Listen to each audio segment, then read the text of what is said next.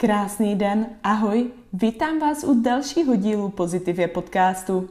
Pozvání tentokrát přijal Lukáš Apt, který sám sebe charakterizuje jako muže zabývajícího se kulturní krajinou a neb krajinou ovlivněnou člověkem, což většina míst v přírodě dnes už je. No a jak to v praxi vypadá? Lukáš propojí své znalosti o historii, na dané místo se nacítí a pak tam zanechá, co je aktuálně třeba. Je také iniciátorem a spoluautorem publikace Čtí jeseníky a nedávno vydaného volného pokračování Čtí rychlaby a Kralický sněžník. Zajímají vás perličky z knihy Některá top místa? Co za vydáním knihy vše stojí, nebo co bude dál? A nebo jste lesci a chcete se dozvědět něco víc o světovém top lesci Adamovi Ondrovi? S Lukášem jsou totiž už roky přátelé a tak jsem se ho ptala třeba na otázky, pro co Adama má rád, a nebo jak krásně hluboké a zároveň náročné bylo Adama s jeho ženou Ivou oddat. Ano, opravdu, Lukáš měl tu čest. Užijte si poslech. Ahoj Luky, děkuji, že jsi tady přijal pozvání k nám do Pozitivě podcastu. Ahoj, ahoj. Moc si toho vážím, že jsi tu zrovna i v tuhle chvíli na začátku nového roku, mm, protože k tomu se dostaneme za chviličku ohledně knihy, která nedávno vyšla. Ale možná bych začala tak tradičně, jak začínám vesměs vždy. Um, snažíme se tak nějak lidem ukazovat, uh, proč stojí za to žít tady na Jesenicku. Ty jsi narodil na Slovensku, potom si žil tady, potom si žil nějakou dobu v Brně a teď si zpátky v Jeseníku. Um, řekněme, co je to ono, co tě sem táhne, nebo proč to tady máš rád, nebo proč jsi vlastně tady? Uh, zpátky z Brna jsem se dostal do Jeseníku především díky přítelkyni, ale i tak mám k těm horám nebo k tady tomu místu nějaký hlubší vztah, který asi nedokážu úplně specifikovat slovy, takže ti to úplně nevystihnu je to prostě pocitové. Mm-hmm. A mm, ty jsi takový uh, člověk, který v té přírodě rád je, rád tam tráví čas a třeba to, že žiješ v Jeseníku, tak uh, jak tohle vnímáš? Nebo jako... když to srovnáš s Brnem, řekněme, protože mm. Brno je velké město, i když taky Moravský krás, kousek. Mm-hmm. Jako je pravda, že v Brně přes zimu, když jsou takové ty mlhy smogový, nebo skoro smogový, tak eh, to není úplně příjemná, když je to zaklopeno, není nic vidět. Takže v tomhle ty hory nabízí rozhodně eh, větší pestrost eh, a je to takové víc čistější, průzračnější. Myslím, že to docela pěkně vystihl jeden můj kamarád, Honza Macháček, kterého, když jsme se ptali, právě, jaký to je být tady pod horama a tak, nebo být v blízkosti těch hor. On říkal, ale já to neřeším, v těch horách prostě jsem, oni jsou tady kolem mě, takže je to všechno v pořádku, nemusím nad ničím přemýšlet. Ne, zamotal jsem se do toho. Říkáš Hele. to krásně, říkáš to krásně. Ne, jako fakt to zní jako moc hezky a to je jako za mě to ono. Dobře, prostě uh, ty hory respektive ta okolní příroda eh, mě určitým způsobem přitahuje. Je to, je to určitý takový nějaký magnetismus. To, eh, na tom je to rozhodně postavené. A proč některé ty věci s ohledem na tu přírodu dělám nebo konám, nechávám se podávat, je to spíš o té intuitivnosti. Nevím, proč to třeba dělám, nebo nedokážu některé věci úplně popsat. Vím, že mě určitým způsobem naplňují a stimulují. Ta příroda mě jako dokáže trošku víc utlumit. Mám třeba mm, hodně vysoko v kopcích, tam na Sokolím vrchu, jeden takový úsek cesty, který si vždycky rád jako projdu, jen tak, eh, jen tak. Prostě je to asi půl kiláku, takovým traverzem. A tam mi přijde, že tak jako nikam se nehrnu, nikam nespěchám. Věřím tomu, že dost lidí můžu třeba popuzovat až, bych řekl, svojí rychlostí nebo zrychleností a věcmi kolem toho, ale tam jsem úplně jako inovačejší, je to až takové schizofrení ale takhle to dokážu jenom popsat jako kdyby rozumově, ale vysvětlit to asi nedokážu. To jsme se hned na začátku dostali pěkně hluboko. Už tak jakože i um, v uším slova smyslu tady uh, ve vztahu k Jesenicku, takže díky za to. A určitě bych se k tomu i vrátila uh, za chviličku. Mm, možná ještě jako tím, že jsi tady, tady v Jeseníku, tak ono na Jesenicku, když se řekne jméno Lukáš Apt, tak tě vlastně každý zná. Ty tady hodně zanecháváš a to taky asi nebude jenom tak, protože řekněme, když bys byl v Brně, tak tam vlastně tolik těch možností ani bys neměl, řekněme, nebo Brno, velké město, tady a Tak já si myslím, že v určité komunitě v Brně jako, tam nefunguje jako Lukáš Žab, tam funguje jako ASU, takže tam spíš lidi znají takto. A myslím si, že chtě nechtě taky to zanechává nějakou stopu, ale to je všechno spíše zhoda okolností. A má to tak být, OK, nech tak je. Uh, spíš se snažím uh, hledat jakože to svoje místo nebo ten svůj důvod, proč co a jak mám konat a možná to je to, uh, proč je to někdy takové jako výraznější. Já sám jsem spíš jako takový takové vlčí dítě, nedělám úplně věci standardně, ale to taky neznamená, že je to jako v pořádku, ale proč to tak je, taky netuším. Takže jenom popisuji to, co je. Hezky, hezky. Tak možná se dostaneme i k tomu, proč tě tady asi hodně lidí zná, že jsi spoluautorem nebo možná tím iniciátorem uh, publikace Čtí jeseníky a nedávno uh, vyšla takové volné pokračování kniha Čtyři chleby a králický sněžník. Mm, co tě k tomu vedlo mm-hmm. a, a jaký vlastně vidíš v těchto dvou publikacích smysl? Mm-hmm. Jako uh, vedlo mě k tomu více věcí. Uh, Za prvé uh, tvořit něco, co z mého pohledu dává smysl, protože když jezdím po Evropě na nějaký montáži a tak podobně, tak samozřejmě tam se tvoří věci, které mi častokrát smysl nedávají. Dělali jsme třeba super zastávku v Mnichově na Schwabinger Tor, která je taková jako umělecká, je to pěkné, člověku to dává smysl, vidí zatím něco, ale když potom tvoří nějaký Uh, prostě eh, nějakou membránovou, to znamená plastikovou jako střechu někde uh, na supermarketu v Bělehradě a vidí, že to je úplný nesmysl, že, že se tam dějou věci, které se tam dít jako nemají. A je to v podstatě taková jako děvkařina, je tam člověk jenom za ty peníze, tak, eh, tak to mi úplně smysl nedává a to je potřeba jako trochu kompenzovat. Tak jsem hledal cestu, jak, eh, jak najít něco, co, co by mě nějakým způsobem naplňovalo a zároveň to přineslo, řekněme, i té společnosti a nejen jí eh, nějaký přesah. Tak jsem přišel s tou ideí té knihy, těch jeseníků, a primárně jsem tehdy oslovil Jirku Glonka z vědecké knihovny v Olomouci, jestli jako by se mu ta idea líbila, jestli by se zapojil, protože vím, že bez toho, aniž by tam byli ti správní lidé, tak by to nemělo určitou kvalitu a zase C nebo B věci úplně tvořit taky nechci. A on souhlasil, napojil se na to další tým lidí tady kolem uh, vlastně jedného muzea, tím pádem bylo vlastně všechno jako pořešeno. Takže to tak plynule vyplynulo a zároveň uh, to chtělo i nějakou originalitu a v tom slova smyslu, aby to mělo co největší přesah mezi lidi, nebo to dokázalo zaujmout i třeba mladší generace a proto se to tvořilo nebo tvoří v takové té skoro až instagramové podobě, kdy se uh, pracuje s těmi historickými materiály v podobě nějakých koláží nebo vystihování nějakých detailů, které jako samozřejmě, kdyby byl zachován ten původní vklad, tak, tak nejsou. A e, další přesah, který tam je, je taky to, že e, tím, že využíváme prostoru těch hor, i když jenom pomyslně na těch stránkách té knihy, tak e, se cítím být jako povinován vrátit část toho výtěžku zase zpátky do těch hor, protože je to jak s polem.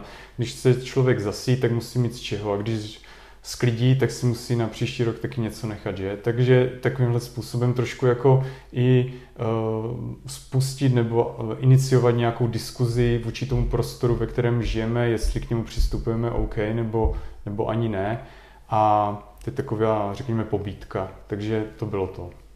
U toho bych možná zůstala, protože myslím si, že pro spoustu našich posluchačů si uh, v tomto nebyl úplně jasný, protože o tom nic nebudou vědět tak chtěl bys nám vlastně tohle přiblížit, jak se teda ty finance vrací do té přírody, mm. jaká část mhm. třeba a mm, jak vlastně třeba i ty to vnímáš, jak my lidé se vůči přírodě podstatě jako my jsme ta příroda, mm. že? Ale ne mm. každý a ne všichni rozhodně se tak v přírodě chováme. Tak jak to ty jako Lukáš vnímáš?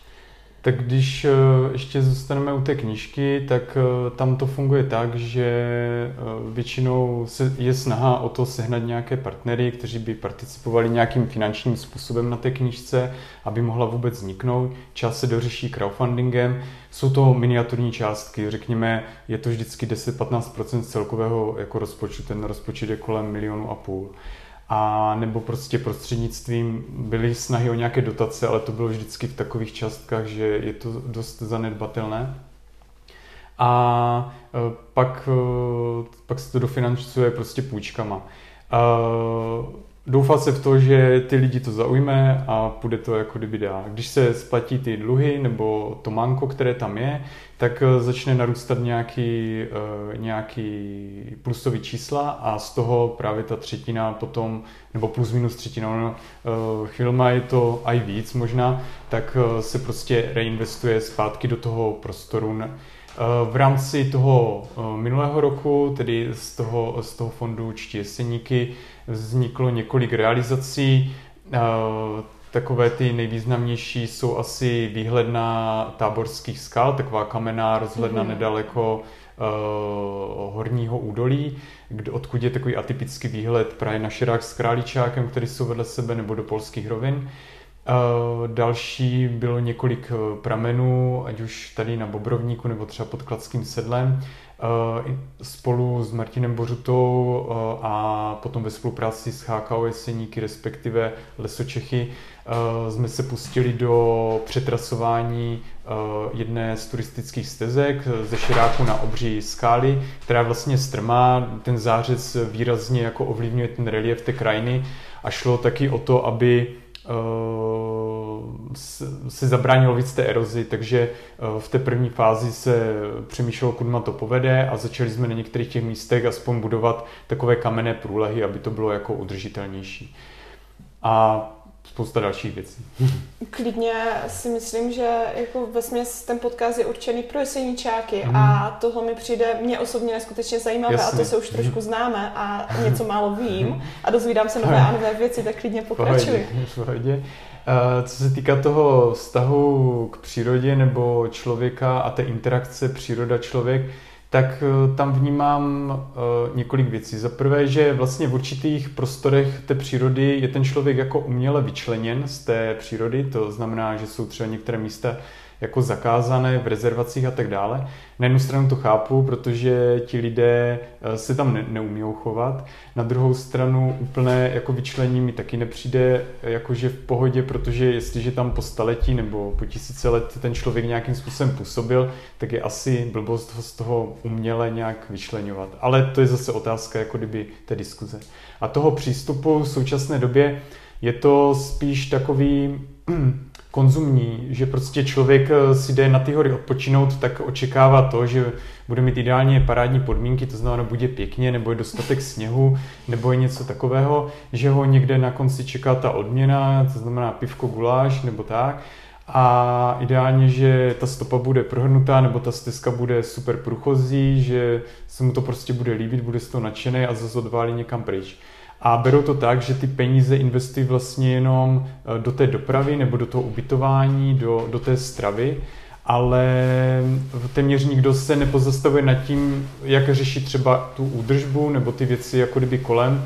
Eh, v některých ohledech se tak děje, jo? Eh, to, že jsou rolby, to, že fungují vleky, tak samozřejmě tam nějaká údržba asi jako kdyby je, ale je to cíleně mířeno jenom na určité jako kdyby místa, není to v plošném slova smyslu. A pak eh, vznikají taky některé místa, které jsou, řekněme, eh, přeturistěné, funguje tam ten overturismus, nefunguje takové to měkké, rozptýlené, uh, turistické, jako třeba právě ta Dolní Morava a to už si myslím, že jako, že už je asi příliš na ty hory. To je něco ve stylu, jako když uh, se lidi podivují, že nejsou v Jeseníkách feraty nebo nějaké takové věci. Prostě tady na to ten prostor není, hmm. takže tady asi feraty být nemůžou a je to jenom o té akceptaci toho, že, že prostě hmm. to tak je. A tady ta Dolní Morava, to mi přijde už takový, jako že je to, ty hory na to nejsou stavěné, ale někdo prostě dokáže díky těm penězům to prostě přetáhnout dál a nemyslím si, že je to úplně správná cesta. Na druhou stranu, jestliže většina lidí to bere, že je to super, tak to zase svědčí o tom, že se v rámci té doby posouvá to mínění, to, to nastavení někam jinam. Je otázka, nakolik je to reklamou nebo tou potřebou mít to selfiečko na Instagramu prostě z nějakého vysutého mostu a tak dále. Ale to by byla zase jiná jako diskuze. Takže za mě je to takové vždycky dvojaké, ale stejné problémy podle toho, eh, jak jsem slyšel třeba na nějaký přednáška od Matěje Mately nebo podobně, tak eh, pod obdobné problémy byly i před 100 lety, takže možná ten problém je tady pořád a jenom ho neakceptujeme, že každý má jiný přístup. Takže možná je to o té toleranci, ale já to vidím jako dost konzumně. Mm-hmm, Netvrdím, že sám uh, si taky nedopřeju nějaké takové, uh, takového ústřelu, nebo jak to říct, jako využívám, uh, mám k dispozici auto, uh, přiblížím se na spoustu míst, uh, kam bych se před ještě třeba 30 lety jen tak jako nedostal, mm. ale zase věřím tomu, že uh, soudní dokážu přistoupit k nějakým citlivějším věcem, které potom v rámci toho terénu jsou obsaženy nebo zahrnuty. Hmm. V tom já vnímám neskutečné kouzlo rychlackých hor, nebo když třeba, hm, když já trávím čas v přírodě, tak jsem ráda v té přírodě, jako fakt v té přírodě, neobklopená spoustou lidí. A vlastně na Jesenícku nebo na Jeseníku konkrétně se mi vlastně líbí to, že můžeš do Jeseníku, můžeš směrem na ten Králíčák, můžeš do těch Rychlapských hor, anebo jenom tady po okolí, směrem na Zlatý chlum, na Rejvíz a že jsou vlastně jako tady i ta místa, která jsou pořád taková, řekněme, utajená a chodí tam ti lidé, které si to místo přitahuje. To si myslím, že je jako kdyby kouzlo toho, že ne všechno musí být značeno nebo eh, zpřístupněno jako nějakým, nějakou cedulou nebo zna, značkou a tak podobně. Uh, ti lidé jako kdyby se odnaučili právě vnímat uh, tu krajinu.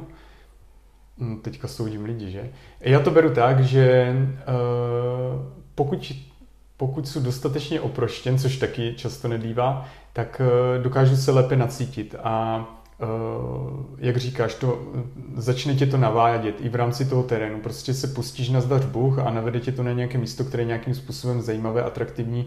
Tam člověk třeba pobude nějakou chvíli, je to super. Ale nemám potřebu hnedka to jako kdyby sdílet, řešit, že prostě jo, hele, zpřístupněme tady to místo, nebo udělejme to tak a tak. Naopak jsou věci, které mi přijde, že s, eh, jako kdyby s dobou byly upozaděny a přitom je to škoda. To, byla, to byl třeba ten důvod, proč Uh, jsem trošku tepal do toho, aby se přeznačila tady jedna značka, ta červená na zlatý chlum, která původně vedla po jako uh, decentnějších cestách oproti těm, po kterých to vedlo ještě teďka mm. před pár lety a přišlo mi úplně nesmysl, aby se furt prošlapával nějaký kolmý rigol, který v podstatě akorát je podobný potoku řeky, a obzvláště po deštích, jako to bylo doslova, když to může jít jako kdyby pohodlně a člověk se na to místo dostane sice s desetiminutovým spožděním, ale v rámci té délky je pak otázka na každém, jako, jak to chce nebo nechce. Dokonce mě pobavilo eh, na jedné části té nové značky Okus Výš, tam, kde se dělí červená a modrá, mm-hmm. tak mhm. jsme potkali paní a ona se vracela po té modré a začala se ptát něco, že jako jestli jde vůbec správně. A říkám, no tak jdete na chlum, tak můžete tudma nebo tam tudy. A ona, a, a ta druhá je jako rychlejší. Říkám, no ta je rychlejší, tahle je hezčí. A dala se tou rychlejší, tak eh, každý má prostě mm. jiný přístup. V pohodě.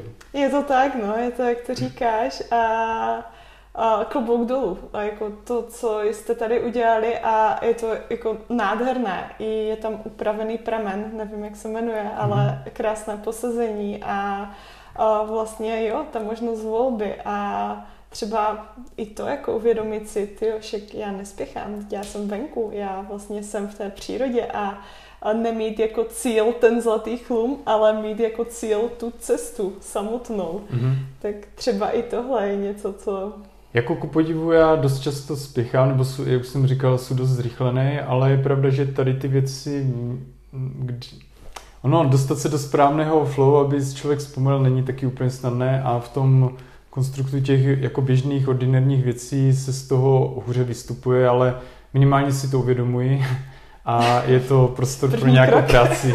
Jo, jo. Jo, hezky.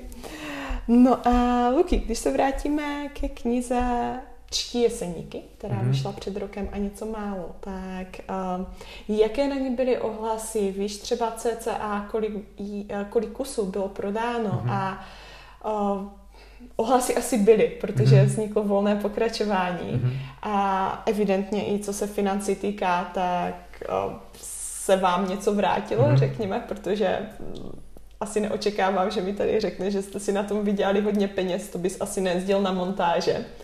tak jestli nám tohle chceš nějak trošku přiblížit a můžeš klidně i to případně srovnat uh, s volným pokračováním hmm. Čtyři chleby a kralický sněžník. Tak tím, že to bylo první z toho svého druhu, obdobný koncept vlastně tady v Česku, nebo možná v Evropě vůči horám asi neexistuje, takže je to do určité míry jako unikátní tak to bylo trošku riskantní v tom, že to lidi nepřijmou. A to se taky stalo, že dost lidí to fakt na to koukne a to fakt ne, to je fakt sprzněné, to, to, tam nepřistupujete citlivě právě k těm různým věcem a to mi přijde super, že k tomu mají jako takovou jednoznačnou emoci. A naopak je spousta lidí, kteří řeknou, hele, to je boží, to je fakt dobrý, to tady chybělo, nebo to si konečně přečtu a já něco, nebo tak. A to mi přijde taky dobrý. Chápu, že pro uh, klasického nějakého historika to bude asi jako dost oprus, protože uh, jsou tam ty informace relativně kusé, ale to je právě taky důvod, jenom upozornit na nějaké zajímavosti, na tu kusou informaci a pak, když ten člověk chce k tomu vědět něco víc, tak si to dohledá v tom přehrošle těch dalších knih, eh, které k těm horám existují. Takže Uh, za mě se líbilo, že to bylo takové poměrně jednoznačně emotivní na obě strany a uh, slyšel jsem i ohlasy, že dost lidí dokázalo transformovat z toho, že fakt ne, do toho jako fakt boží. Neslyšel jsem to opačnou stranou, mm-hmm. ale možná se stalo, klidně se rád dozvím. Mm-hmm. A byly tam i některé pobídky, které potom uh, samozřejmě v rámci těch rychle jsme vychytávali, třeba některé detaily v rámci těch map a tak dále, aby byly funkčnější nebo některé věci, aby byly prostě přehlednější. Ale ve to bylo jako pozitivní, si myslím. Mm-hmm. Nebo ti lidi to přijali, že je to v pořádku, že je to dobrý. Uh, nespustila se teda vyloženě žádná diskuze, ale to je třeba jenom o tom, že uh, jsme málo aktivní třeba v tom, nebo tak, to nevím, to netuším. To je tak o té komunikaci. vám to no. dává smysl, pokud jako to tak cítíte, že se jo. to setkalo, což já si myslím, že tak cítíte, jakože vy jako kolektiv autorů, tak za mě. To je krásný To je jako jo, ale eh, aby to bylo úplně funkční, tak samozřejmě potřebuješ, aby ti lidi se na to napojili. Ale to je třeba otázka času. Mm-hmm. Necháme vyplynout. Co se týká počtu nějakých prodaných kusů, jo. máš nějaký nástřel nebo víš Jo, něco? je to přes 7 tisíc kusů knihičtí jeseníky. Jo, jo. Mm-hmm. Tam během měsíce jich bylo asi 4 tisíce a potom v průběhu roku další tady ty tři. Mm-hmm. Takže to je dobré docela. A co se týká uh, toho volného pok- pokračování mm-hmm. čtyři chleby a kralické Tak tam byla půlka pryč, ale ten náklad byl taky mnohem menší. Vstoupila do toho paradoxně právě ta válka, protože mm-hmm. na cení před válkou bylo na mnohem víc kusů a stačil jeden, dva měsíce prostě a ten papír skočil 100% a tím pádem je toho mnohem méně.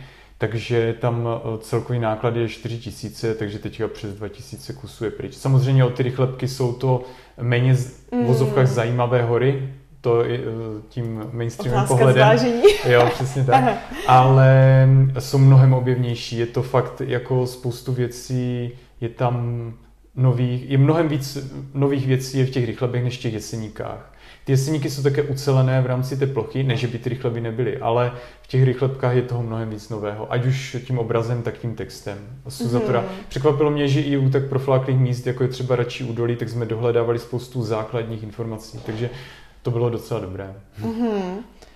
Jo, tak to tady můžeme udělat i takovou trošku reklamu, protože pokud jsou tam jako nové zajímavé věci, tak proč toho nevyužít a nenalákat na něco klidně, buď konkrétní. Uh, tak eh, dlouho se třeba tradovalo, že kdysi taková slavná arcibiskupská chapta Rezelbaude na koníčku eh, byla po válce jak zničena a zjistilo se na jaře vlastně minulého roku, že nebyla zničena, byla rozebrána a byla přestavěna a je někde na Ostravsku snad dodnes. Takže teď je to na tom dohledat kde a tak a možná si někdy časem někdo udělá fotku u ní a uh, bude zase jeden zajímavý, o jeden zajímavý příběh jako víc. Takže to jsou takové třeba drobnosti, které v konečném důsledku jsou pobídkou třeba pro další bádání. Mm-hmm, mm-hmm. Když jsem, ještě zůstaneme u těch uh, obou knih, Aha. tak uh, kolik lidí uh-huh. za, nebo zůstaňme jenom u té nejnovější Štíry chleby a kralický sněžník, jak velký tým lidí zatím stojí uh-huh. a řekněme, kolik času, práce uh-huh. na to bylo potřeba, protože tam jsou úplně úžasné ilustrace třeba i, a nebo jenom dohledat vlastně ty zajímavosti, dát to dokupy, kolik cca lidí se na tom podílelo, protože vy jste vlastně zapojili i některé školy, které jo, jo. tam přispěly, tak... Uh, já ten počet úplně přesně, ale je to kolem 30 lidí, mm-hmm. protože právě přibylo i těch studentů. Uh, z těch jako odbornějších eh, kruhů samozřejmě to bylo tady to vlastivědné muzeum a plus ten Jirka Glonek, kteří se, tomu, kteří se tím zabývají profesně, takže ti tomu dali jako kdyby tu záštitu. A ti studenti byli zapojeni vlastně ze tří škol.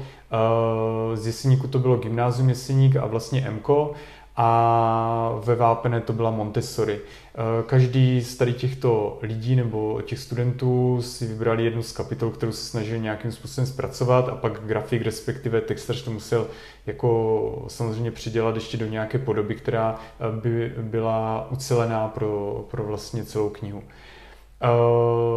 pro mě to bylo víceméně v pohodě, protože takhle eh, se mohl přenést nějakou práci na někoho jiného, zdánlivě. Ono nakonec třeba některým lidem jako Pavlu Macháčkovi to samozřejmě přidalo práce, protože potom to korekturovat eh, některé věci mm. nebo hmm. upravovat eh, bylo jako mnohem náročnější. Pro ty grafiky byl udělán nějaký nástin, kterého se jakože drželi nebo snažili držet, a pak, když fungoval a myslím si, že pro ně to bylo už jako potom podobné nebo stejné.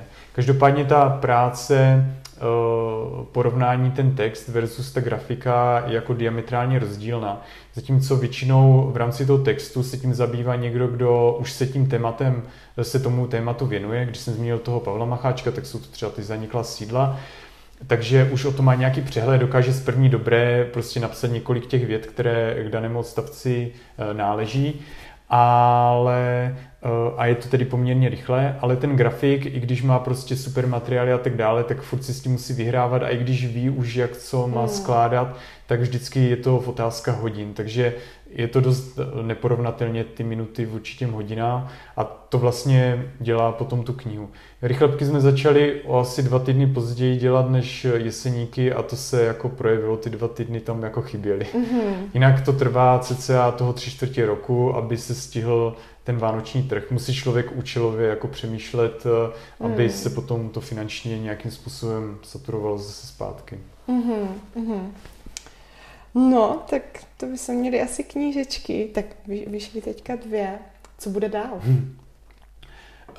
Těch projektů je paralelně asi více. Uh, uvidíme, který uh, bude převažovat. Každopádně v rámci té edice, nazvu to tak, čti, bychom asi pokračovali Eh, takovou nejméně, zdánlivě nejméně atraktivní oblastí a to je Osoblažsko a Gury plus nějaké moravské enklávy, které byly v Polsku, to znamená nějaká Ketř a tady toto.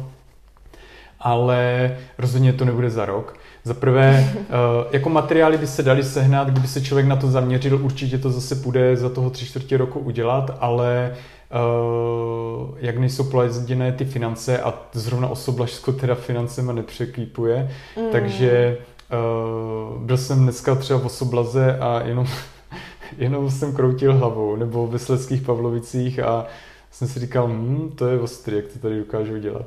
A takže tam potřeba nejdříve nějakým způsobem zajistit alespoň polovinu jako těch financí, protože řeší to všechno půjčkama a pak doufat, že to ti lidi vezmou, tak je takové jako nepříjemné, náročné a do toho se nechci úplně dostávat, nebo aspoň ne do těch horentních částek, jako to bylo třeba v případě jeseníků, kdy to bylo jednu chvíli minus 700 mm-hmm. a ještě jsem se zároveň stal v tu chvíli plácem DPH, tak mi to přišlo úplně také jako absurdní.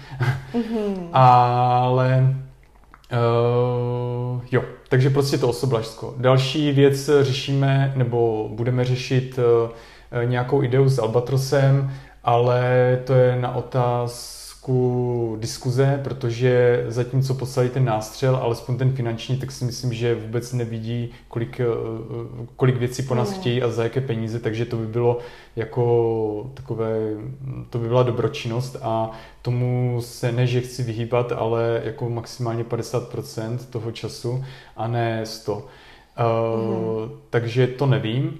A třetí věc je právě uh, spolu s Adamem Mondrou budeme chystat uh, moravské výzvy, uh, takovou jako knížku o lezení, ale taky pro širší vrstvy.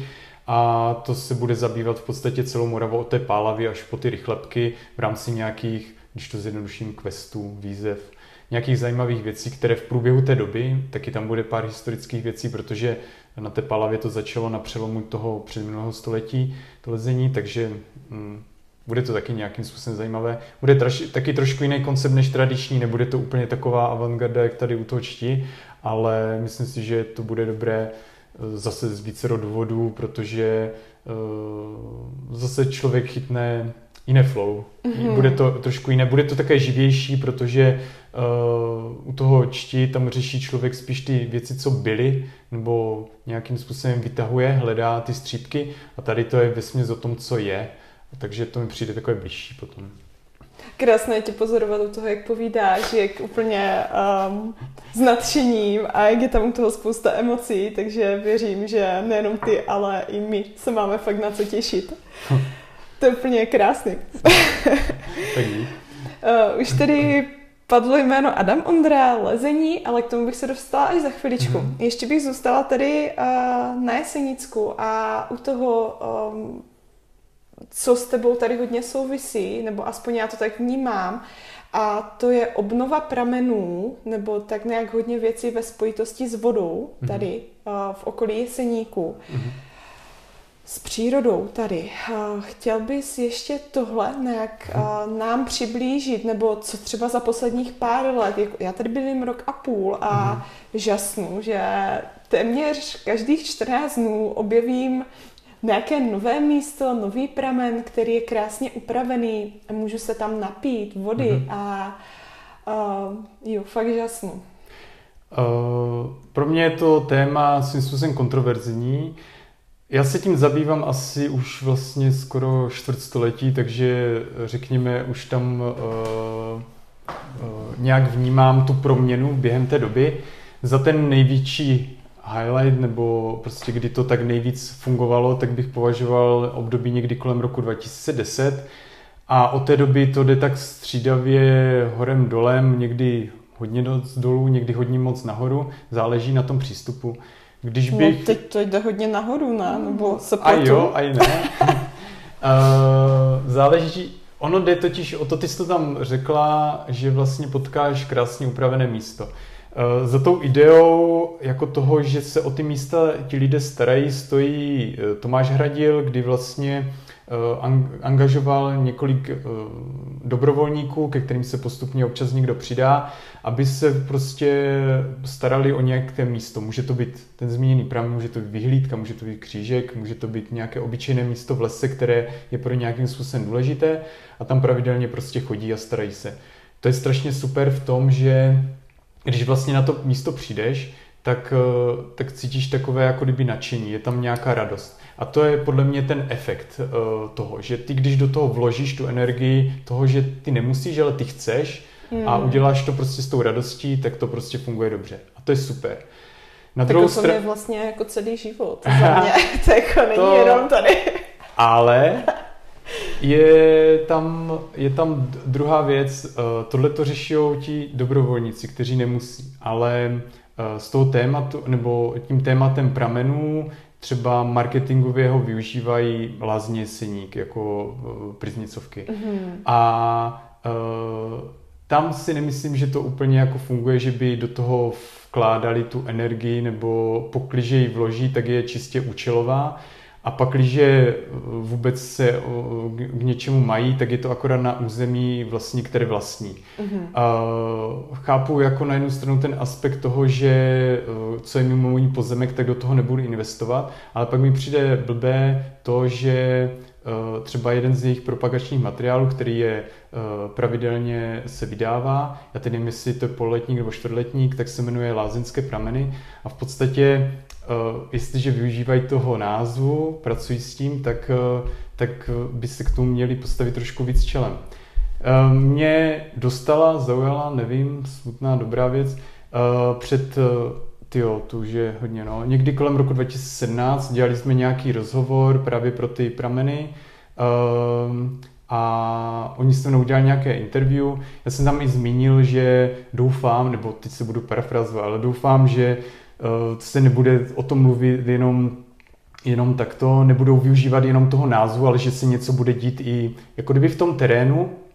A vlastně došlo k tomu, že oni tady tu celou část, kde jsem jako tady tohle zmiňoval, vlastně vycenzurovali, že ani neotiskli, aniž mi o tom dali vlastně vědět, že, mm. že ta část tam nebude. Tak to mi přišlo takové nefér, protože vždycky vnímám, že je to o nějaké rovnováze. Jestliže řeknu A, tak vidím i B a uh, myslím si, že je to v pořádku, protože to je to, co potom posouvá dál ty věci. Takže nemyslím si, že jsou úplně, že to úplně myslí vážně s těmi prameny, že to spíš využívají, že to není úplně v rovnovážném stavu mm-hmm. a to mi nepřijde v pohodě.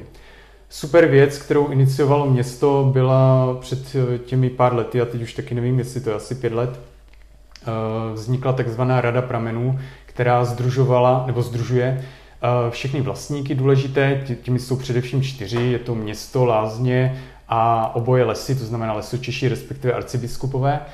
A e, tam mělo dojít k tomu, že se nějakým způsobem domluví na tom, jak se bude dál postupovat, aby byla zaručena, řekněme, ta udržitelnost. To jsem tam zatím vnímal to nejdůležitější.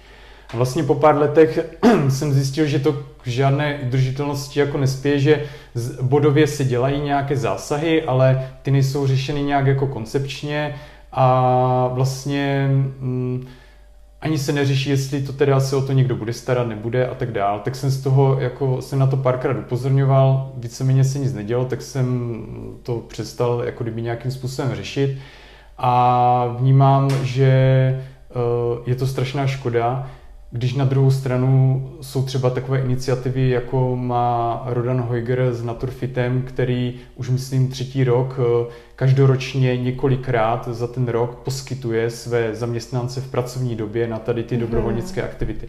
To mi přijde strašně inspirativní a to je třeba cesta té udržitelnosti. Jedna, jedna z nich, mm. jo, nemusí to být v plošném měřítku. Ale je to dosud jenom jedna firma. A myslím si, že když by to město nebo ty lázně se víc angažovali v tady tom, nebo sami by se do toho zapojili, tak je to super. Myslím si, že eh, půl dne ztraceného v roce nebo dvakrát půl den ztracený v roce se dá asi finančně kompenzovat, i když samozřejmě pro menší firmu to může být eh, více zásadní. Takže vnímám tam docela nepoměr. A poslední věc, co mě tak jako hodně dostala, tak eh, je to, že my v rámci toho minulého roku jsme kromě těch projektů na tom čti tedy na těch realizacích z toho čti eh, se podělili i nějakých, eh, řekněme, komerčních zakázkách, které jsme sdíleli většinou s arcibiskupy, tedy s Alsolem. A tvořili jsme několik, díky nim jsme mohli obnovit několik dalších míst nebo pramenů, takový nejvážnější počin považuji třeba okolí Miklicova pramene, kdy zadání znělo jenom obnovit studánku a my jsme to pojali v mnohem širším měřítku, kdy tam vzniklo i vlastně takové retenční jezírko, které se lze sloužit i jako bazén. Ta mohyla je mnohem víc eh, inovačejší než eh, klasická na, eh, na půl kruh skládaná zítka. Je to taková vlastně pyramida. Tím, že tam byla zachována původní mramorová stéla, tak ta dominuje potom tady té pyramidě. Takže si myslím, že do toho jsme investovali mnohem víc potom té energie, než odpovídala ta finanční částka, ale to byl ten náš jako kdyby bonus mm. za to, že jsme se na to mohli podílet. A na druhou stranu třeba město, respektive kraj, řešili tady obnovu pramené u Vousáče, kde sice zprovoznili vodu, což je takový ten základní, základ, taková ta základní věc. Podobně jsme to dělali i třeba my minulý rok na Křišťálovém nebo ještě nároční na tom bobřím pramenu ale nedořešili vůbec eh, tu věc další, jako jsou ty eh, okrajové zdi, které mají několik dalších funkcí, kromě toho, že na některých místech jsou jako pochozí, takže by měly být funkční vůči pochozu, tak mají třeba estetickou funkci nebo v některých místech i třeba eh, antierozní a to teda jako bylo dost odfláklo a jestli je takhle nastavený jako nějaký nový standard, tak mi přijde, že po těch, řekněme, 20 letech se zase ta laťka snižuje a to mi mhm. nepřijde, že je jako úplně v mhm. pořádku. Je to škoda. A uh, tam jde i vidět to, že uh, k tomu nepřistupují tím srdcem nebo nenacitují se na to. Uh, třeba Zdenka Morávková má proto pod, uh, jako výraz, říká tomu site specific, znamená, mm. že se navnímá na to místo a až potom řeší tu realizaci, v jejím případě nějaké Lendartové dílo. Ale tady to bylo prostě čistě někdo zadal, hele, udělejte tohle, neudělejte tamto, nebo tohle udělejte tak, ale vůbec nikdo nad tím nepřemýšlel a je to prostě odflákle. No. Tak to mi nepřijde dobrý. Jasně, tohle chápu, no, jenže za mě jako to je dar vnímat tohle, eh, vnímat tohle u těch pramenů a vnímat eh, vlastně to, co to dané místo potřebuje. A ne každý je, řekněme, na této cestě, nebo je Pohodě, tam, aby ale tohle mohl právě, vnímat. že uh, taky jsme se k tomu parka dostali, je to ta radost. A jestliže hmm. ty přijdeš na to místo a z nějakého důvodu tu radost necítíš, tak víš, že je něco špatně. A tady v tom hmm. případě třeba uh, to může být způsobeno tím, že tam někdo účelově přišel, udělal a zase odešel, aniž nad tím chtěl Jasně, jako přemýšlet. Chápu. A potom se vlastně popírá i ta idea toho, co, co nahodil třeba ten Tomáš Hradil, s tím, aby to bylo funkční. Hmm. Takže v podstatě není nahozená udržitelnost. A mě dostala ještě jedna věc, když jsem teda na jedné zkusce se zeptal, no tak eh, můžeme to dobrovolnicky mi teda upravit.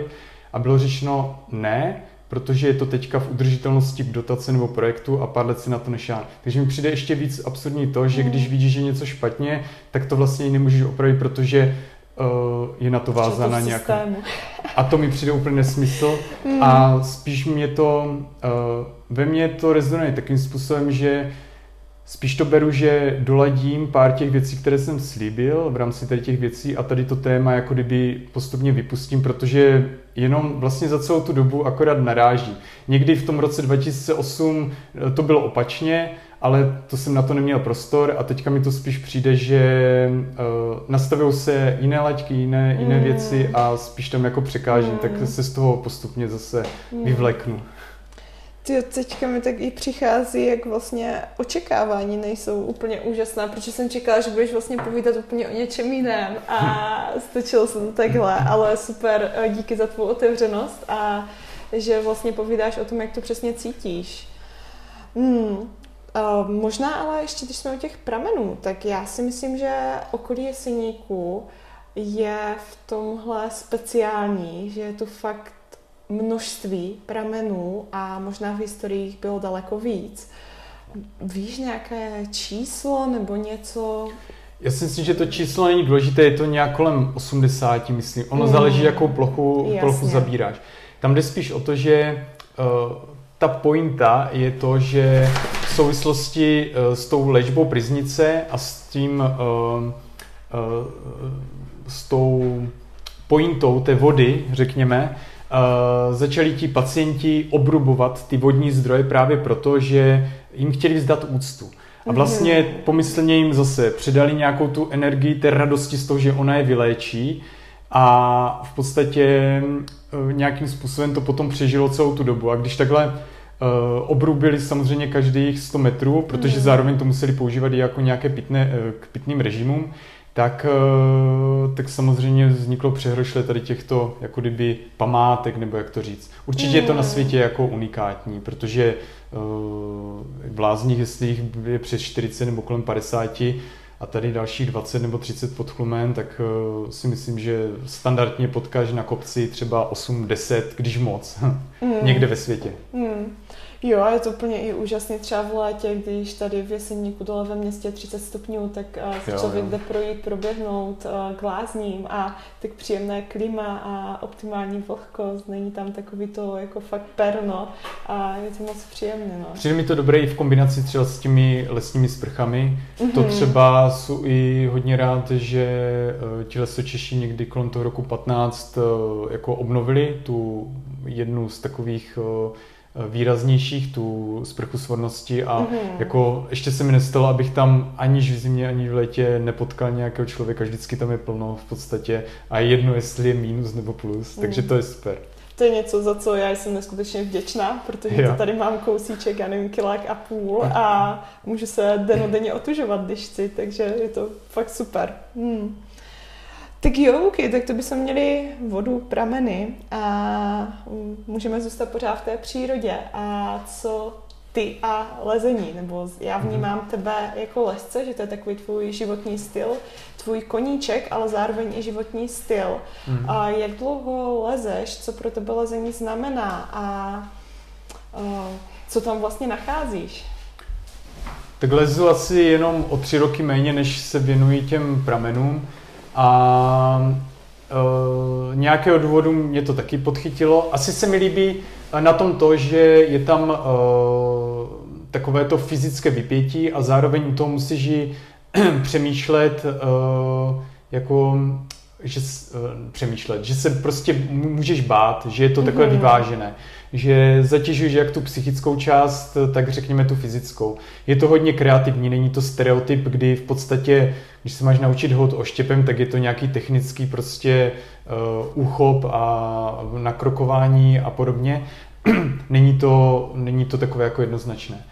Uh, líbí se mi taky to, co jsem zjistil až později, že já si asi potřebuji jako kdyby šáhnout na tu skálu, potřebuji být v kontaktu s tou skálou, možná i proto se věnuji těm uh, šutrům nebo mm-hmm. tomu skládání na sucho, protože vlastně uh, asi se potřebuji takhle jako si to potěžkat nebo pohladit, mm. nebo jak to říct, takže je to asi u určité stimulaci a zároveň ale Eh, vnímám taky to, že je to dost eh, časově náročné, nebo time consuming je to výrazně. A eh, zároveň, když z toho člověk byť na den, na dva vypadne, tak hnedka se to jako projeví, takže myslím si, že najít tu rovnováhu v tom, aby se to dalo spojit se spoustou dalších věcí a to už jenom může být jako vazba na partnera nebo na rodinu nebo prostě na kamarády, tak je hodně náročné a s tady tím bojuji tak jako nejvíc. Za mě je to dost takový egocentrický sport, protože mm-hmm. uh, musíš eh, donutit toho někoho druhého, aby šel s tebou někam, kam ty potřebuješ, protože málo kdy to jde dělat jako samostatně. Mm. Já teda přiznám, že možná 60% času toho lezení strávím stejně sám, ale už jsem si našel nějaké způsoby, jak to ladit nebo jak se zajistit a tak podobně. Ale je to prostě náročné i o té domluvě a aby to oba nadchlo, aby to oba bavilo, tak je to prostě jako těžké. No. Takže v tomhle mám určitě nějaké rezervy, kde to, kde to zatím ještě úplně nezvládám, ale uh, prostě to asi k tomu tak patří. Z nějakého důvodu se toho nemůžu zbavit. Je to prostě taková Určitě je to nějaká závislost, určitě tam může být ně, něco ještě zatím skryto, ale ještě se mně na tom líbí to, že je člověk eh, potom koncentrovaný většinou na nějakou sekvenci těžších kroků, kdy prostě musí být soustřední, tak je to v podstatě podobné meditaci, kdy v nějakou chvíli ty vypustíš a řešíš jenom pouze jednu věc teďka, nebo žádnou věc, jenom soustředíš se na teď, teď, teď zase tohle a tak eh, častokrát mi přijde, že po takovýchhle náročnějších uh, seancích se vracím i s tím, že mě klidně bolí hlava, ale o to víc třeba pokornější a je super mm. pak prožívat ten den.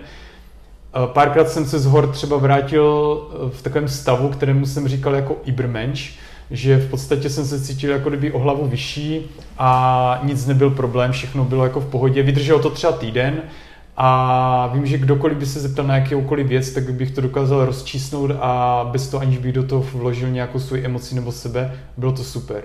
Ale to se objevilo jenom párkrát a je, těžké toho dosáhnout jako znovu.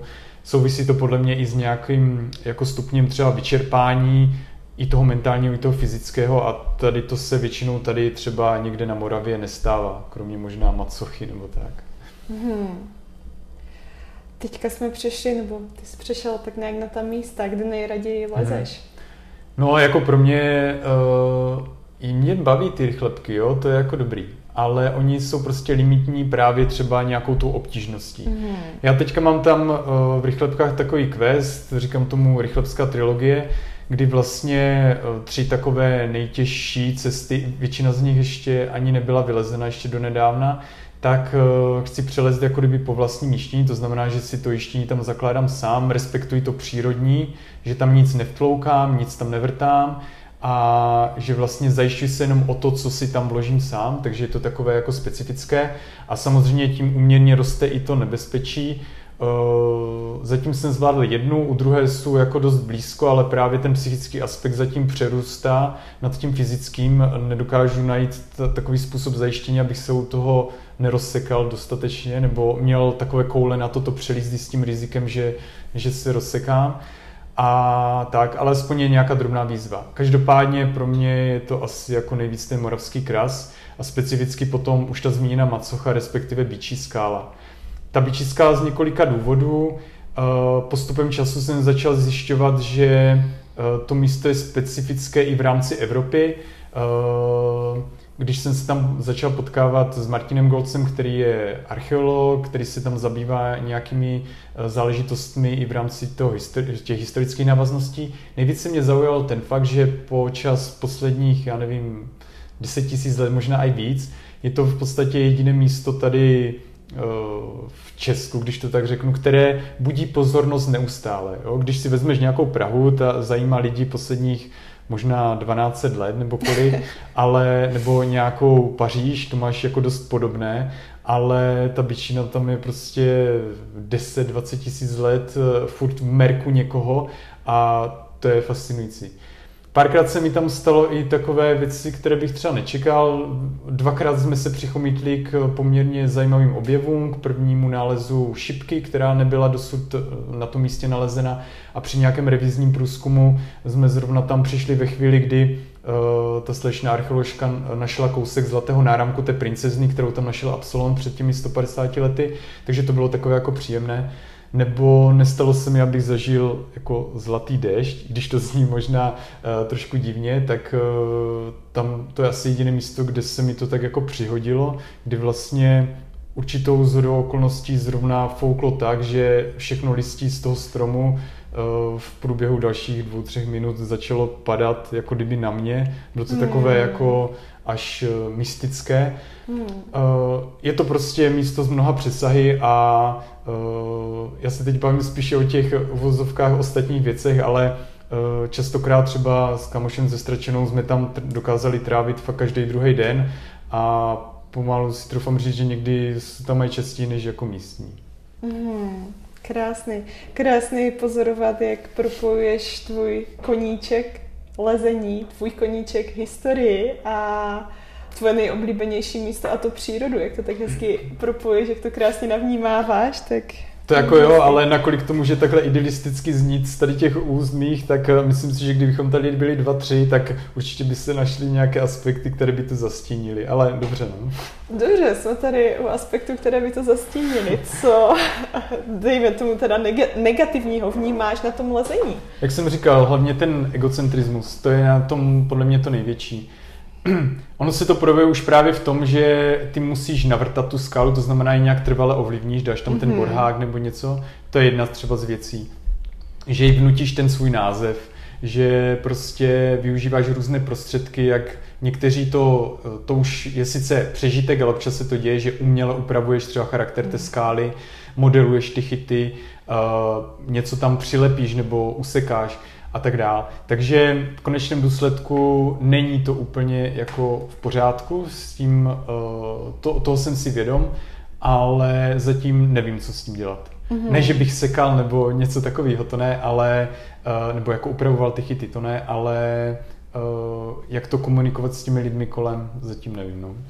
Hmm, zajímavé, jak vlastně vnímáš takové jako ty detaily, co jako většina společnosti bere jako samozřejmost, že tak Třeba, prostě je a tečka. Když jsme byli v Srbsku, tam, eh, protože jsme tam byli další dobu na nějaké montáži, tam jsme to hodně řešili a tehdy jsem i třeba jako regulérně žádal Adama, jestli nedá na svůj Instagram, který má dosah skoro milion lidí, aby uh, prostě dal nějaký post, který se tím jako zabývá, tím sekáním, protože tam to bylo úplně přestřeleno.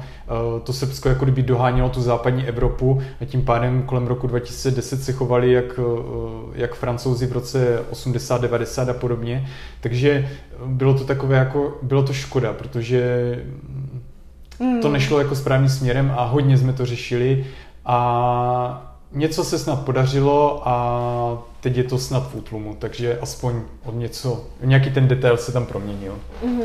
Ale když eh, jsem nahodil to Srbsko, tam mě zaujala jedna věc, Uh, hodně, nebo hodně, častokrát jsme byli v místě blízkém uh, klášteru Sokograd, tam byly nějaké lezecké stěny bylo to hodně příjemné místo, spousta lidí tam chodilo do toho pravoslavného kláštera a o kousek dál byla taková osada a ta byla specifická tím, že ona dokázala žít jako bartrově, respektive, hmm. že byli dostatečně samostatní. Hmm. A to mi přišlo strašně super. Že jednou za rok teda sešli jako do dědiny někam prodat přebytky, nabrali, pobrali pár dinárů, ale jinak uh, nebylo jim potřeba peněz. Takže to bylo super vidět, že to dokáže fungovat třeba v dnešní době, vlastně v Evropě.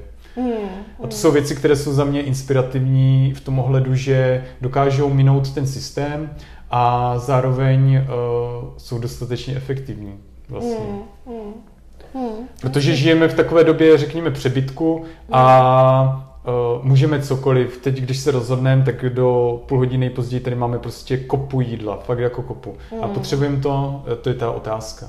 A já třeba v souvislosti s tou válkou jsem si uvědomil jinou věc, že mně přijde super, že, že se něco takového objeví, i když to má samozřejmě uh, ty negativní přesahy, třeba právě pro ty Ukrajince. Uh, přijde mi to super v tom, že člověk si může uvědomit, že ne, že je v nebezpečí, ale že žije v tom přebytku. Tak naopak hmm. třeba mě to inspirovalo k tomu, že uh, partnerka si poměrně často dává jako pusty, tak jsem si říkal, hele, já co kdybych i v té době přebytku si začal jednou za čas dát, mm, prostě dopřál toho pustu, abych si uvědomil, že jaké to je, když by náhodou nebylo, nebo tak. Hmm. Takže uh, spíš k tomu přistupovat obráceně, využít toho špatného k tomu dobrému, což teda nedokážu tady, ale uh, jako s těmi věcmi kolem pramenů a podobně, ale v rámci tady těch věcí to tak dokážu nějak vnímat. Třeba to přijde. Uvidíme. Mm. To si teďka tady zmínil i uh, jakože hezké téma, ke kterému bych se taky ráda dostala, ale teďka jsme ještě byli ulezení, už po druhé tady padlo jméno Adam mm. Ondra. Adam je tvůj kamarád a zároveň je to jeden z top lesů na světě. A je to člověk, který, mm, řekněme, svým soustředěním nebo tím, kdo je jednoduše, fascinuje spoustu lidí. A pro co ty máš Adama rád?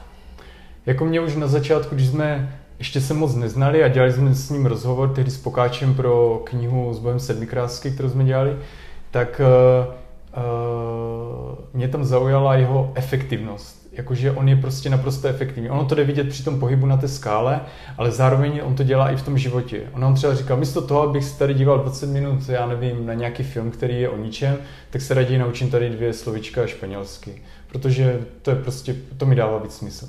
A on prostě přesně ví, co chce, to je super. Je naprosto geniálně efektivní v tady tom. Má brutální přehled, jakože ten borec v rámci té historie nebo nějakých věcí super dokáže cokoliv řešit. Má neuvěřitelný přehled i o té, řekněme, politické scéně nebo o těch podnikatelských věcech. Sám jako vystudoval nějaký management, uh, věřím tomu, že jako dokáže být dobrý v tady tom, i když není ten super dravec, on je spíš jako uh, jiného charakteru. Co se mně na něm hodně líbí, je taková jako nezištnost, nebo jak to nazvat, a taková pasie nejen pro to lezení, ale i pro ten jako plezír z toho života. Eh, byl jsem s ním třeba na nějakém výjezdu, i tehdy s jeho partnerkou a ještě s jedním kámošem a on prostě vždycky stál první, vždycky udělal snídani a on prostě to bral, že jeho to tak baví. On vždycky udělal tu večeři, protože věděl, že ho to baví. Já si myslím, že kdyby nelezl, tak je naprosto geniální kuchař se supou reštikou. A nebo možná na stará kolena, až si nebude moci dopřát, tak si to třeba udělá. Takže je tam spousta tady těchto aspektů. A je vidět, že i eh, jako teďka s tou rodinou, má narozeného syna už eh, asi tři čtvrtě roku, tak eh, dokáže poměrně naplno, nebo to tak působí jako fungovat s tou rodinou, ačkoliv řeší i to lezení, ze kterého nemůže jen tak jako vypadnout. Mm. Takže rozhodně je to jako uh, velice inspirativní osobnost. To jako jo. A mám hodně rád i jeho vlastně už manželku Ivu, uh, ta je naopak taková jako klidná, tichá síla a na to, jak jeho je malého zrůstu, tak taky jednu chvíli patřil vlastně k top leskním tady v Československu, dá se říct. Takže respekt to obou. Mm-hmm. Krásné, krásné. A padlo tady teda, jakože jsou manželé spolu a, a předpokládám, že i jejich svatba, a, které ty se účastnil, a když bys nám chtěl i přiblížit, jak konkrétně jsi byl na jejich svatbě, nebo co jsi tam dělal, tak v čem jejich svatba třeba byla specifická, v čem tě zaujala? Um... Jako uh je pravda, že asi půl roku před tou svatbou mě požádali, jestli bych eh, je oddal. A sice proto, že eh, očekávali, že dokážu napsat nějak, nebo udělat nějaký text, který by je prostě dokázal vystihnout a předat to jak těm lidem, tak jim v ten, pro ten okamžik. Já se přiznám potom zpětně, že pro mě to byl mnohem těžší quest než čtěsníky, které jsem tou dobou řešil. To chápu. A jakože upřímně v protože Eh, napsat první větu mi trvalo asi jenom tři měsíce, ale jakmile jsem první jednu nebo dvě věty měl, tak vím, že jsem úplně jásal, skákal po kochyni a vím, že pak napsat už zbytek jako bylo easy rider, ale ty tři měsíce to jsem fakt jako potil. A bylo to jako takhle v tomhle ohledu takové zavazující a to proto, že ty musíš zaujmout jako na ten jediný okamžik, tam není žádné hmm. žití, že se to opraví, že se to poladí, nemáš tam ten kolektiv těch lidí, kteří eh, ti pomáhají při knize a jediný, hmm. s kým jsem to konzultoval, byla vlastně svědkyně od Ivy a tam mi třeba řekla, hele, nechceš tam přidat i tu větu o těch prstýncích a tak, tak mi došlo, že na některé věci jsem mi, jako, některé věci jsem opo, opomněl, mm-hmm. ale naštěstí to byly detaily a jinak to prošlo, takže super. Za mě bylo geniální u Adama jsem se nebál, on dokáže odpovídat docela dobře, ale položil jsem jim vlastně na konci tři otázky a o jedné Iva věděla, aby to měla trošku snažší a Adamovi se neříkal nic, ten, protože jsem věděl, že je dobrý onsiter, to znamená z první mm. dobré dokáže něco dát, ale hodně mě překvapilo potom ta otázka od Ivy, kterou nevěděla, na to odpověděla prostě fakt super, bylo to takové jako emotivní, hodně se mi to líbilo. A co jsem bral jako hodně respektuhodné, že tam dokázali třeba vydržet, já nevím, kolik tam bylo lidí, 60, tak s těmi 60 lidmi se vždycky po jednom, po dvou fotit asi hodinu a půl a vždycky se tvářit úplně profesionálně v pohodě, tak to bych třeba jako nedal. Mm. Tak stalo to za to. Rozhodně, ta, jako ten, ten zážitek eh, zážitek je dobrý. Pro mě to byla jako super zkušenost, jak říkám, větší kvez než ta kniha, to přiznám na ferovku a zároveň eh, to vnímám, že eh, vybrali super místo, bylo to dobré. Byla to super zkušenost, jsem rád, že jsem toho byl účasten a že jsem dokázal odvést i dobrou práci, že nemusím být jako se za něco stydět nebo tak. Mm-hmm. Říkáš super místo, tak uh, ne každý asi ví, kde. jo, uh, bylo to poblíž Lago di Garda na takovém speciálním místě, na takové uh, řekněme, terase skalní o velikosti asi fotbalového hřiště, odkud byl krásný výhled jako na to jezero. Takže na svatbu idylické, asi romanticky dostatečné. Mm, krásný, jo, tak odráží to určitě i životní styl, to, co je pro ně podstatné. Mm. Ještě něco, když jsme u toho Adama, protože i jsi zmínil, že spolu něco chystáte, mm-hmm. tak uh, možná toho spolu chystáte víc. Uh, to nevím, ale uh, tenhle projekt už jsme naťukávali, asi, nebo já ani už nevím, jestli před rokem nebo před více, ale už jsme se o tom s Adamem prostě bavili, že by mělo vzniknout něco, co bude takové jako, uh, co by mohlo být i když to hodně nadnesu, Biblii, jako kdyby to moravského lezení. A ten Adam tím, že uh, v rámci těch výzev se na tom hodně výrazně podílel. V podstatě, když to zhrnu při té představě té knihy, minimálně pětina se týká čistě toho Adama. Takže v podstatě bez toho Adama by to ani nemohlo vzniknout. Já mám třeba více vhledy do té historie, to znamená, dokážu hmm. vystihnout ty léta eh, od toho roku 1899 až do třeba těch 70.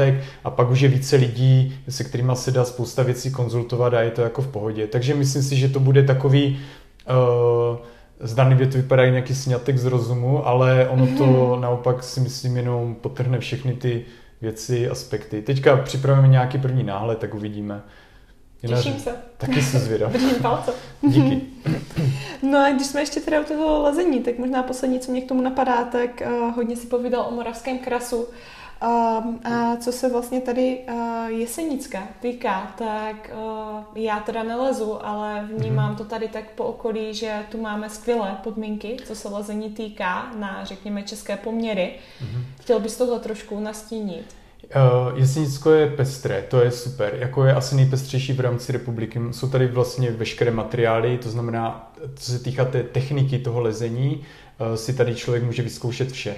Limitní je to pouze tou obtížností, což se samozřejmě potom nějakým způsobem projevuje, ale jestliže tady lezu 20 let a pořád tady mám nějaké výzvy, tak to svědčí o tom, že pořád tu je co.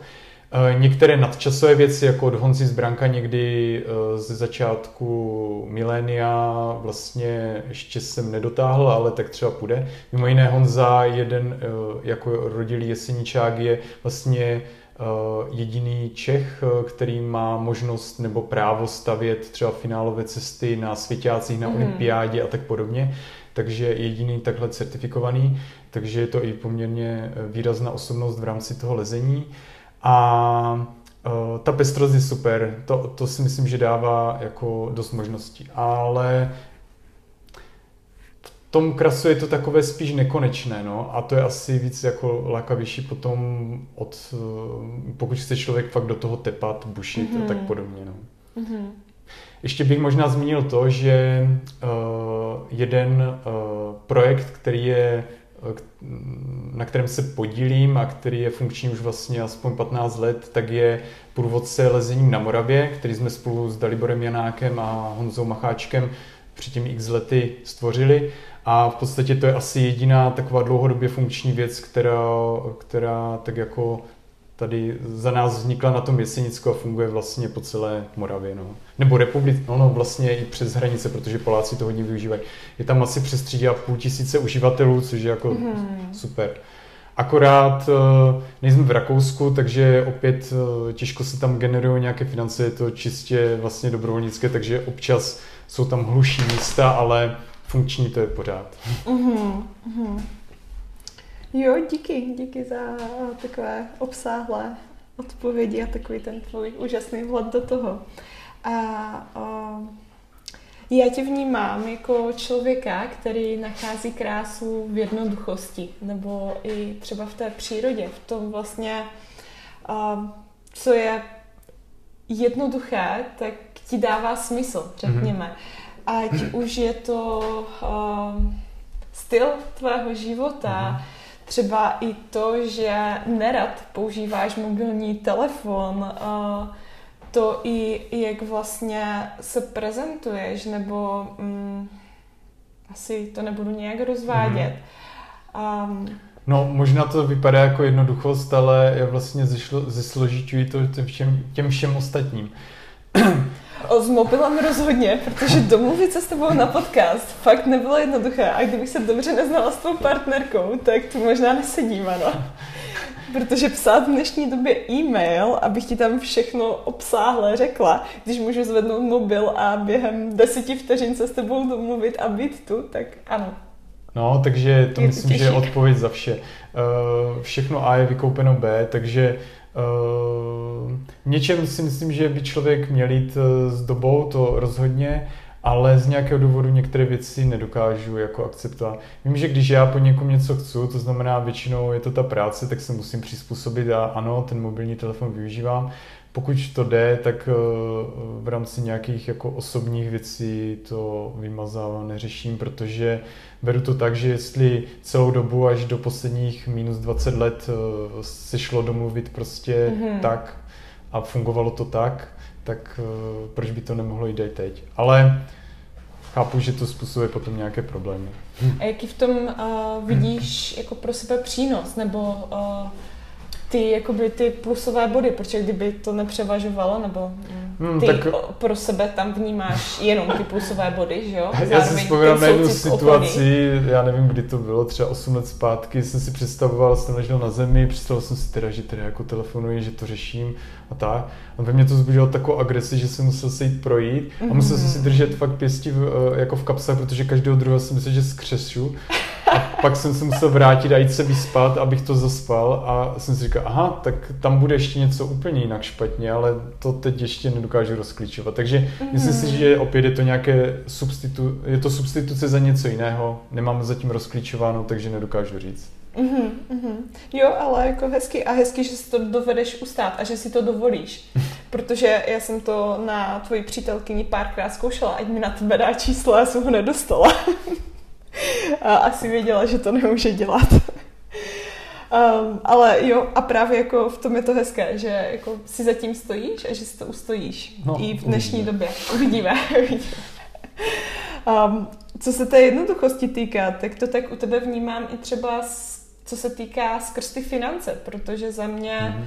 už jako to dovolit si tady tvořit uh, knihy, čtí siníky, čtí rychleby, tak um, kdybyste dělal pro peníze, tak to neděláš, tak děláš úplně něco jiného.